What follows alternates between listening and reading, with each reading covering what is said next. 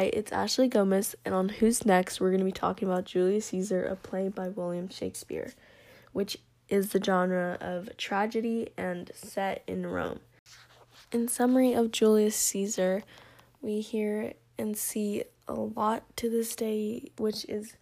a timeless concept in this book or play of jealousy and betrayal that comes with power, which we see in politics today and with great leaders all the time. And ha- it happens to Julius Caesar, which is this great and amazing king and leader to the people of Rome, which the conspirators, which are people that believe and act on that Caesar has learned and gained too much for the good of Rome. And on the topic of leaders and what comes with that, I wanted to ask the question on who would be a great and effective leader as a president nowadays, which can be anyone really, um, of the choosing of someone, but I decided to explain on why I would think Brutus would make a great and effective leader. Brutus being great leader, really, and being able to work hard, make thoughtful decisions, and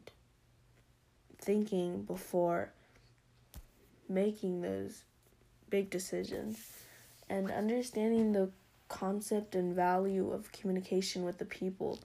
and just having a good and noble title already.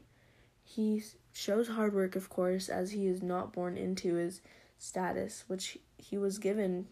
this status by Julius, which we can take down to see that Brutus clearly did not want to kill a person he greatly appreciated and probably admired a whole lot. He then shows the thoughtfulness of decision, of course, by thinking of all the pros and cons that come within murdering Julius Caesar and really taking on the weight of this decision that can come upon them. And of course, he makes a mistake of underestimating Mark Antony, which he is quickly to learn on and understands this and seems to grasp at and try to fix the situation that has become of it. And really understanding the communication of people also as he never really lied to the people on what had happened and why it had happened in the first place as he takes that responsibility and tells the people the concepts of why this happened as Caesar just gained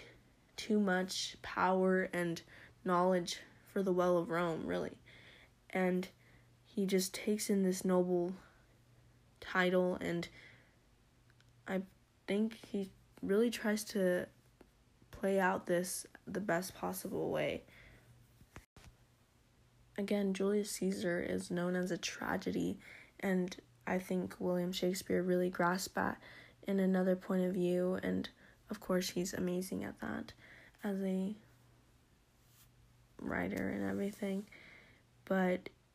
I definitely recommend reading this book as it is very wide opening and even to real life today and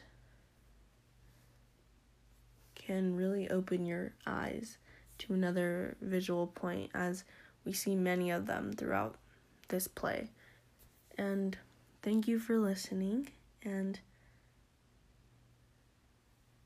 study.